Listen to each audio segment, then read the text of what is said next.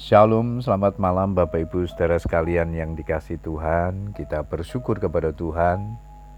Kembali malam hari ini kita berkesempatan datang kepada Tuhan sebelum kita beristirahat. Namun sebelum berdoa saya akan membagikan firman Tuhan yang malam hari ini diberikan tema prinsip kerja orang percaya. Ayat mas kita di dalam Kolose 3 ayat yang ke-24 kamu tahu bahwa dari Tuhanlah kamu akan menerima bagian yang ditentukan bagimu sebagai upah. Bapak Ibu saudara sekalian, mengapa banyak orang mudah sekali mengeluh dan bersungut-sungut dalam bekerja? Karena mereka menganggap bekerja adalah kewajiban rutin yang harus dilakukan di jam-jam kerja, sehingga begitu menghadapi tugas yang banyak, deadline atau mendapatkan kesibukan dengan intensitas tinggi, mereka pun langsung mengeluh, bersungut-sungut, dan marah. Ketika menghadapi masalah berat, mereka langsung kehilangan semangat atau gairah kerja. Apalagi kalau hak-haknya sebagai pekerja tidak dipenuhi. Jika etos kerja orang percaya seperti itu, apa bedanya kita dengan orang-orang di luar Tuhan? Cara pandang kita menghadapi pekerjaan akan menentukan kinerja kita. Jika kita menyadari bahwa pekerjaan adalah sebuah anugerah dari Tuhan, maka apa pun model atau jenis pekerjaan yang dipercayakan pada kita akan kita lakukan dengan penucapan syukur Sebab melalui pekerjaan inilah Tuhan memelihara dan memberkati kita. Dari Tuhanlah kamu akan menerima bagian yang ditentukan bagimu sebagai upah.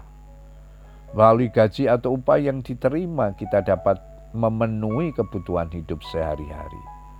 Bahkan selain upah, melalui pekerjaan kita, Tuhan memberikan berkat dalam bentuk lain, bonus, jabatan, kepercayaan, fasilitas, dan sebagainya. Dan melalui pekerjaan tersebut, kita pun dapat mengembangkan atau memaksimalkan potensi atau talenta yang dimiliki. Karena itu, Tuhan mengendaki supaya kita bekerja dengan sungguh-sungguh dan bertanggung jawab seperti hamba yang dipercayakan dua talenta dan juga lima talenta. Orang Kristen yang bekerja seharusnya tidak bekerja asal-asalan atau bermalas-malasan, walaupun sering dijumpai ada yang tampak bekerja giat hanya ketika ada pemimpin.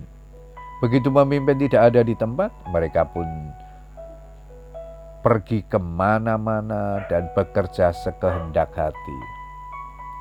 Kolose 3 ayat 22 mengingatkan kepada kita, Hai hamba-hamba, Taatilah Tuhanmu yang di dunia ini dalam segala hal. Jangan hanya di hadapan mereka saja untuk menyenangkan mereka, melainkan dengan tulus hati karena takut akan Tuhan. Bapak Ibu saudara sekalian, sebagai pekerja Kristen, kita harus menunjukkan keunggulan dalam segala aspek yang dikerjakan supaya nama Tuhan dipermuliakan melalui kehidupan kita. Puji Tuhan Bapak Ibu Saudara sekalian, biarlah kebenaran firman Tuhan ini menolong kita, memotivasi kita untuk kita terus menjadi pekerja-pekerja yang bertanggung jawab dalam setiap pekerjaan yang dipercayakan kepada kita. Selamat berdoa dengan keluarga kita. Tuhan Yesus memberkati. Amin.